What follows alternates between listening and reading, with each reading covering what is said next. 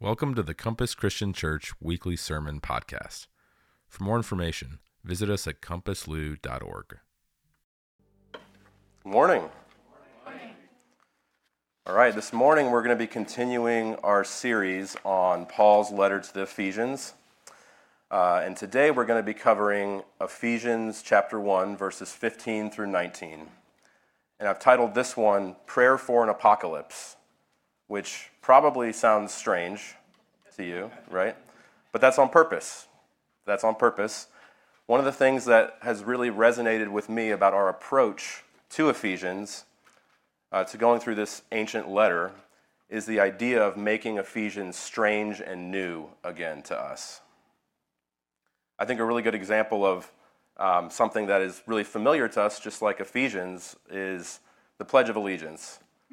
How many of you grew up uh, in school reciting the Pledge of Allegiance every day? It looks like the majority of people here, right? Um, so I, I grew up reciting it every day. Um, I would I had it memorized. I still have it memorized somehow. Um, but if you asked me what it meant, even though I had it memorized, I would have to stop and think about it. Right? I have to think about the words. I'd have to go through and figure out what they meant. Like it, it wasn't um, clear to me immediately without going deeper into it. Um, and at, I think at times I've had a similar issue with, with the letter to the Ephesians. Um, it's become so familiar that we have to work a little bit harder um, to let it be strange and new to us again. So that's what we've been trying to do. Um, so I, now I want to take some time to remind us of the, the four themes um, in Ephesians that Pastor Will has talked about. Uh, so these are themes throughout the book, and it's just a good reminder of, as we're reading through it that um, these are themes that are kind of carried throughout the book. So the first one that we have is community oriented versus individualistic. So there are lots of yous in the letter, and every single one of those yous is plural in the Greek. Uh, so to add some clarity to the English, where you can say you and not know if it's singular or plural, um, we've been pronouncing them as y'all, right? uh, we, we, also have this Western mindset that's very individualistic. Um, so we see you, we don't know if it's, uh, if it's you singular or you plural, and we assume it refers to me, right? Um, so there are going to be a lot of y'alls and y'allses um, in the passage today, and that's why. That's why we're reading it that way. So the second theme that we have is new creation slash apocalypse and new order of things in Jesus. So we're going to talk a lot more about this today, uh, if you couldn't tell by the title of the sermon. Uh, third, we have unity in Christ and unity between heaven and earth. And finally, we have division slash battle with the powers of the world. And Pastor Will is going to be talking a lot more about this next week. Uh, so, fa- so for the past four weeks, Pastor Will has been taking us through the first 14 verses in Ephesians. And if, if you remember from his intro sermon, he talked about how these ancient letters have a standard format that they go by. So you have the name of the writer and the name of the recipient. Uh, the writer is Paul, the recipient is the Ephesians. Um, but we also talked about how this may have been an encyclical letter that was sent around to various churches in the area around Ephesus. Um, so that name of the writer and the recipient is found in verse 1 of Ephesians chapter 1. Then in verse 2, there's a greeting. And then in verses 3 through 14, that's where we've really been focusing a lot of our time the past few weeks. Uh, you have what a lot of scholars call a poem of praise. And this is a poem of praise to God. Uh, and verses 3 through 14 is actually one really long sentence in Greek. Uh, but I'm going to take three slides here to summarize this one sentence. Um, and as Pastor Will pointed out, this is really a, a gospel presentation here in verses 3 through 14. So in verses 3 through 6, we see that we have been blessed and we've been chosen in Christ. And that in Christ is so important because Christ is the one that God chose, right? We talked about that. And as a culmination of his plan that stretched all the way back to Abraham, Uh, we are adopted as sons and daughters of God when we identify ourselves with Jesus. In verses 7 through 10, we see that we have been redeemed from slavery to the powers. And we learn the mystery of God's eternal purpose, which is that God will unite everything to himself, things in heaven and things on earth, through Jesus. And we saw that this will happen in its fullness in the coming kingdom of God. In verses 11 through 14, which we talked about last week, uh, we saw that we have been given an inheritance and that we were sealed with the Holy Spirit when we heard the gospel and responded favorably. We talked about that seal, and that, that seal is likely a seal of authenticity. Imagine a brand of a horse. It shows that, that we are, that we belong to God, that we are God's. We also talked about how that Holy Spirit is our down payment. It's a part of that final package that God intended that He gave to us early, and it's a down payment of the joys and blessings of the kingdom of God. All right, so we've covered verses 1 through 14. We're going to finally move on to, to verse 15. And verse 15 marks a shift in this letter. We finished the poem of praise that was in verses 3 through 14, and now we're on to the prayer, which is um, another part of the standard format of letters. They would have a prayer, it's called a prayer wish or a thanksgiving in most of the letters. There's not one in, um, I think it's, I think it's Galatians. A lot of people think it's because Paul was angry with, with uh, the people of Galatia. um, but almost every letter, almost every ancient letter had a prayer. And so this is what we're going to read today, verses 15 through 23. And um, I am super glad that that was actually a part of the format of ancient letters because we get a window into the Apostle Paul's prayer life that we might not otherwise get. Uh, and this verses 15 through 23 is actually one long sentence in Greek as well. So Ephesians chapter 1 is three sentences. All right, we're going to we're going to pick up in verse 15. So it says, "For this reason, because I have heard of y'all's faith in the Lord Jesus and y'all's love toward all the saints, I do not cease to give thanks for you, remembering y'all, sorry, I do not cease to give thanks for y'all." remembering y'all in my prayers, that the God of our Lord Jesus Christ, the Father of glory, may give y'all the spirit of wisdom and of revelation in the knowledge of him, having the eyes of y'all's hearts enlightened, that y'all may know what is the hope to which he has called y'all, what are the riches of his glorious inheritance in the saints, and what is the immeasurable greatness of his power toward us who believe, according to the working of his great might that he worked in Christ when he raised him from the dead and seated him at his right hand in the heavenly places, far above all, all, rule and authority and power and dominion, and above every name that is named, not only in this age, but also in the one to come. And he put all things under his feet and gave him as head over all things to the church, which is his body, the fullness of him who fills all in all. So, as I, as I just mentioned, I think there are some fascinating things that we can learn about how the Apostle Paul prayed from this section. So, I want to take a few minutes to examine those. Uh, the first thing I want us to notice is why Paul is praying for them. So, let's go back and reread verses 15 through 16. So, he says, For this reason, because I have heard of y'all's faith in the Lord Jesus and y'all's love toward all the saints, I do not cease to give thanks for y'all, remembering y'all in my prayers. So Paul says he's praying for them because he's heard reports about them, right? He's heard great reports about them. He's heard about two specific qualities that they've had. He's heard about their faith or their trust in the Lord Jesus, and he's heard about their love toward all the saints.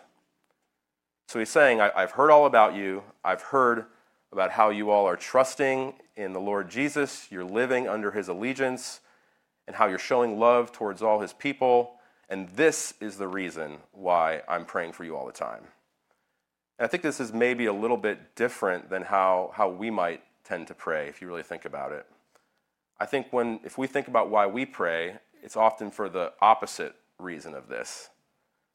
You know, I've been praying for you because I heard you all were struggling with your faith or you were struggling with your love for your neighbor. Or we might say, I really need prayer because I've been struggling with my faith or struggling with, with something. Uh, the way that Tim Mackie puts it uh, in his Exploring My Strange Bible podcast is that it appears that Paul's thinking about prayer here like it's adding fuel to a fire. And I really love that, that imagery. He's adding fuel to a fire that's already burning. So Paul sees this raging fire of faith and love for neighbor in, in the believers in the city of Ephesus, and he thinks this fire needs to keep burning. They need prayer. And he also sees fires that are at risk of going out, and he thinks this fire needs to keep burning. They need prayer too. So I think this is a really important truth that we can see modeled here in the Apostle Paul. We need prayer at all times, regardless of whether or not we're struggling or excelling in our faith. The second thing I want us to notice is how Paul is praying for them. Here in verse 16, he says that he does not cease to give thanks for them. And in Romans, he, he talks about uh, the believers at Rome, and he says that he remembers them in his prayers at all times. In 1 Thessalonians, he says he mentions them unceasingly in all his prayers. So Paul clearly makes it a habit to pray for these congregations that he helped establish all the time. He's praying for them all the time, no matter whether they're struggling or flourishing in their faith. Now, the final thing for us to notice is what Paul is praying for. And this is actually going to be the topic of the rest of the sermon and probably the next sermon next week. Um, but at least I, I want us to note at the beginning what Paul is not praying for. I think it's notable that he's not praying for their circumstances here. And I think this also can be uh, sometimes in stark contrast to how we pray. You know, we tend to pray frequently for our health or our jobs or our families or relationships. All those things are circumstances, right? Uh, but in verse 17, Paul prays instead that God would give them the spirit of wisdom and revelation in the knowledge of Him. Now, my point here isn't that we shouldn't be praying for our circumstances. I think we should be praying for our circumstances. There are tons of examples throughout the Bible of people that prayed for their circumstances because they feared for their life or they had health issues or other things like that. Like we should absolutely pray for our circumstances.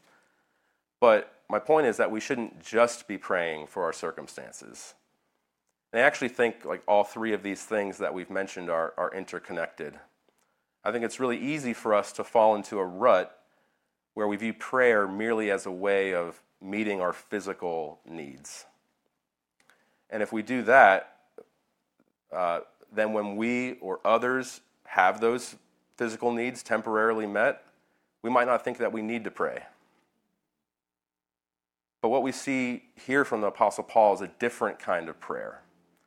It's one that asks God to reveal things to us or others so that we can grow in our knowledge of Him, our knowledge of God. This is a persistent need that transcends any physical need that we would have. And I think if we view prayer in this way, then we'll be more likely to recognize our persistent need for prayer. All right, so we talked about what Paul is not praying for. Now we're going to talk about what Paul is praying for, and I just hinted at that. And you may have guessed from the title of the sermon, but Paul is praying for an apocalypse. Again, I said this probably sounds weird to you. That's good. We're trying to make it sound weird. And uh, it sounds weird because when we think of apocalypse, you probably think of the end of the world. You think of zombies, like Will mentioned last week, like a zombie apocalypse. And just to be clear, that's not what Paul is praying for here. Uh, but he prays that God would give them the spirit of wisdom and of revelation in the knowledge of him. And this word revelation is the Greek word apocalypsis. And that's where we get the English word apocalypse. So that's the word for revelation here in this verse and throughout the Bible. And this word in Greek literally means to uncover or to remove a veil. You know, we, we have this kind of language in, in English. Uh, we'll talk about uncovering or revealing a truth.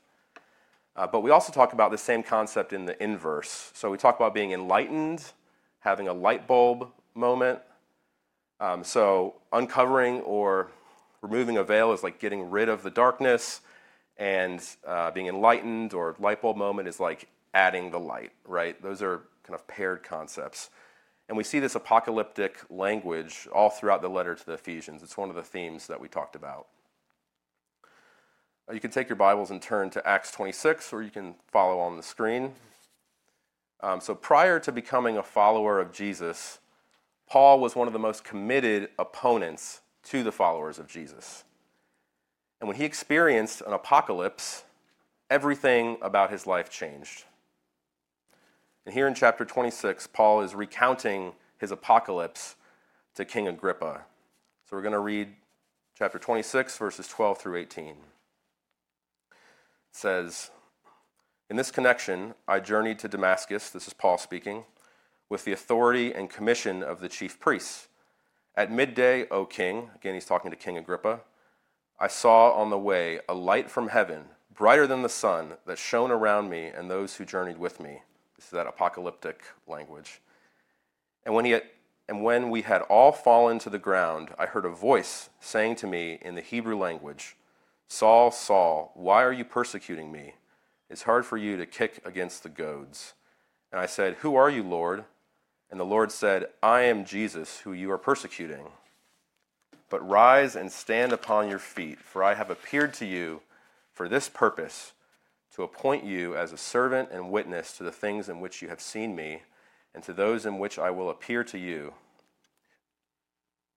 and delivering you from your people and from the Gentiles to whom I am sending you, to open their eyes, so that they may turn from darkness to light, and from the power of Satan to God, that they may receive forgiveness of sins and a place among those who are sanctified by faith in me. So, this is Paul's apocalypse. This is the moment where Jesus interrupted Paul's life and revealed things to him that would change everything about his life. He went from believing that Jesus was a false Messiah to believing that Jesus was the true Messiah. He went from persecuting followers of Jesus to being a persecuted follower of Jesus. Everything about Paul's life changed because of that moment, because of that apocalypse. He had truth revealed to him. The veil was removed from his eyes, and he saw clearly for the first time. Just like Paul experienced an apocalypse that changed him, he wants the Ephesians to experience apocalypse that changes them. He wants God to reveal truth to them that changes how they live their lives. So let's go back to Ephesians chapter 1 verse 17. We're going to continue reading here. So he says, That the God of our Lord Jesus Christ, the Father of glory, may give y'all the spirit of wisdom and of revelation in the knowledge of him, having the eyes of y'all's hearts enlightened, that y'all may know. And here, Paul prays that as a result of that apocalypse, they would know three things and I have these pointed out here on the slide. So the first one that we see is he wants them to know what is the hope to which he has called y'all. He wants them to know, uh, secondly, what are the riches of his glorious inheritance in the saints. Uh, and thirdly, he wants them to know what is the immeasurable greatness of his power toward us who believe. So we're going to take some time and look at these three in detail. So, first, let's talk about the hope to which he has called y'all. Uh, so, hope is one of those terms that Christians use so often that I think we forget that typically knowing and hope are somewhat contradictory terms. Uh, Paul says that he wants them to know the hope to which he, God, has called them. I talked about how their uh, knowing and hope are can be contradictory depending on how we use the word hope. I think about if I'm getting on a roller coaster and I ask the ride operator if the ride is safe. I'm going to respond very differently if he says, I know it's safe, versus if he says, I hope it's safe. right? So the word know, it clearly communicates certainty. But the word hope can communicate uncertainty. But what I want to point out here is that that's not the sense of what Paul is communicating here and what the biblical authors in general communicate about hope. So, by hope, he's referring to our future expectation as followers of Jesus. So here, Paul is praying that through apocalypse, the Ephesians would be enlightened so that they can know the hope, so that they can know their future expectation that God has called them to. You can turn to chapter 2 in Ephesians. Uh, we're going to look at verses 11 through 13, and here, Paul talks about how the Gentiles in Ephesus, and really all around the world, did not previously have hope. They had no hope. We're going to read 11 through 13. It says, Therefore, remember that at one time, y'all Gentiles in the flesh, called the uncircumcision by what is called the circumcision, which is made in the flesh by hands, remember that y'all were at that time separated from Christ, alienated from the commonwealth of Israel, and strangers to the covenants of promise, having no hope and without God in the world. But now, in Christ Jesus, y'all who, were, who once were far off, the Gentiles, have been brought near by the blood of Christ. So the Gentiles had no hope and they were without God in the world, but they've now been brought near by the blood of Christ. And now, as followers of Jesus, we have a future expectation of glory in the kingdom of God. This is not something that we experience in full in this life but we can ask God to help us know it now. That's what Paul's saying here. Hebrews 6 talks about how hope is the anchor of our soul. I love that imagery. No matter what our present circumstances are, hope keeps us anchored in our allegiance to Christ.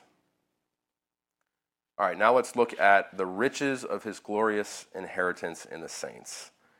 And we actually just talked about this last week when, uh, when Pastor Pastor Will preached on inheritors in him uh, when we discussed verses 11 through 14. So I, I, really recommend you, you go back and listen to that sermon. He talked a lot more about this than I'm going to talk about today. But in short, as people who've been adopted into the family of God, we do have an inheritance that's coming to us. We've received the Spirit, which is the down payment of that inheritance. That is proof that that is coming to us in full. As Will said last week, he said, quote, There is more to this inheritance that is still coming, and it's coming to us in the kingdom of God. Finally, let's look at uh, the third thing that Paul wants us to have an apocalypse so we can know. He wants us to know the immeasurable greatness of his power toward us who believe. Uh, so let's read verses 19 through 20 again. It says, And what is the immeasurable greatness of his power toward us who believe, according to the working of his great might that he worked in Christ when he raised him from the dead and seated him at his right hand in the heavenly places? So, this is one of those sections that I think we really have to slow down and look closely at what's being said, because if we don't, we can bring our previous ideas about power that's referred to here in the text uh, to the text, right? And we don't want to do that. We want to draw meaning out of the text, not put our own understanding on top of the text. Um, so if we think about our modern concept of power, we typically think about our ability to exercise our will, like to make things happen, right? And in fact, Merriam Webster defines power, and they typically try to uh, keep their, de- their definitions up to date with how that word is understood today. Um, so they define power as possession of control, authority, or influence over others. So that's like the modern understanding of power that is just the water that we're swimming in when we think about power. Now, I know that when I've read this verse in the past, I, I've also read this power as being my power in this verse. So if you combine those two parts, those two understandings, you can end up with a reading that expresses how great our power is to exercise our will. But the problem with that is that that's not what the verse says here. I know that, um, so as, yeah, as I said, the problem is that's not what the verse says. What it does say is it says, What is the immeasurable greatness of his power toward us? So it's God's power toward us who believe. So it's God's power that He directs towards us, that He works for us for our benefit. And then immediately, Paul qualifies what type of power he's talking about. In case there's any confusion about what power he meant, or in case that definition changed over time, Paul lays out what he means by power. So it says, according to the working of his great might that he worked in Christ when he raised him from the dead and seated him at his right hand in heavenly places. So Paul's saying, oh, yeah, that, that power that I'm talking about, that isn't God's power to make us do whatever he wants us to do. It's the same type of power that he used to raise Jesus from the dead and to exalt him at his right hand. This is a power to bring life out of death and to exalt his son to rule over the unjust powers of the world. This is upside down power relative to today's standards. We've talked about the upside down kingdom. This is upside down power. Uh, today's standard of power is often used to bring death, and it's used to exalt the powers of the world. But as I said, this is upside down power, bring life out of death, and to exalt his son over the powers of the world. This is also the power that undergirds that hope that he's called us to and the glorious inheritance that's coming to us in the kingdom of God. That same power that raised Jesus up and exalted him is going to raise us from the dead and exalt us when Jesus returns to establish the kingdom of God. All right, so now we, we get to the, the four layers of interpretation slide that we've been going over each week. And we have this slide here to pause and remind us that we have essentially been reading someone else's mail, right? This is Ephesians is an epistle that just means letter. It was a letter that was sent from Paul to believers in the town of Ephesus and probably the surrounding community. So we're reading someone else's mail. So before we can understand what the text means to us and we can apply it in our lives, we need to understand what the text meant to them and how they would have applied it based on their culture, their previous understanding, uh, the time that they were living in. So if we think about um, this prayer, verses 15 through, through 23, um, they would have seen this part of the letter as part of a, like a standard part of letters that they received. They would have expected a prayer to be included in here. And they would, have, would come from uh, pagan, cultural, and religious background where your prayer with the, the gods would essentially be um, the purpose of that would be to appease them, right? You would pray and make sacrifices to the gods when you needed to get on their good side. Um, so they would have likely benefited from this example of prayer that Paul provides here as well. Uh, this pagan background also would have provided a backdrop for their understanding of hope, inheritance, and power, especially in a city like Ephesus that centered around the cult of Artemis, they would be reassured that God's power for them was the same power that had exalted Jesus above the powers and that would raise them from the dead. And they would be reassured that God had exalted Jesus above Artemis, above any of the Greek or Roman gods. So now we can get to what this means to us and how we can apply it. So, Paul may not have prayed these prayers for the saints who are at Compass Christian Church, uh, but just like the Ephesians, I think we can learn a lot from Paul's prayer here. We get a window into how Paul prayed. We can pray beyond our circumstances, continue to pray for our circumstances, but also pray beyond our circumstances. And we can ask God to reveal things to us that will help us to know Him better. And the ultimate goal of that is to lead to change in our lives uh, we too can pray for a deeper understanding of the hope that He has called us to, the riches of His glorious inheritance, and the immeasurable greatness of His power toward us. So let's pray. Almighty God, we thank you for all that you have already revealed to us. We thank you for your plan that has come to fruition in your Son, Jesus. We're so grateful that through him you have chosen us. God, we ask you to continue to reveal your truth to us, to enlighten the eyes of our hearts so that we can know the hope that you've called us to, the riches of your glorious inheritance, and the immeasurable greatness of your power that is for us, that power that raised Jesus from the dead and that seated him at your right hand as King of this age and also the age to come.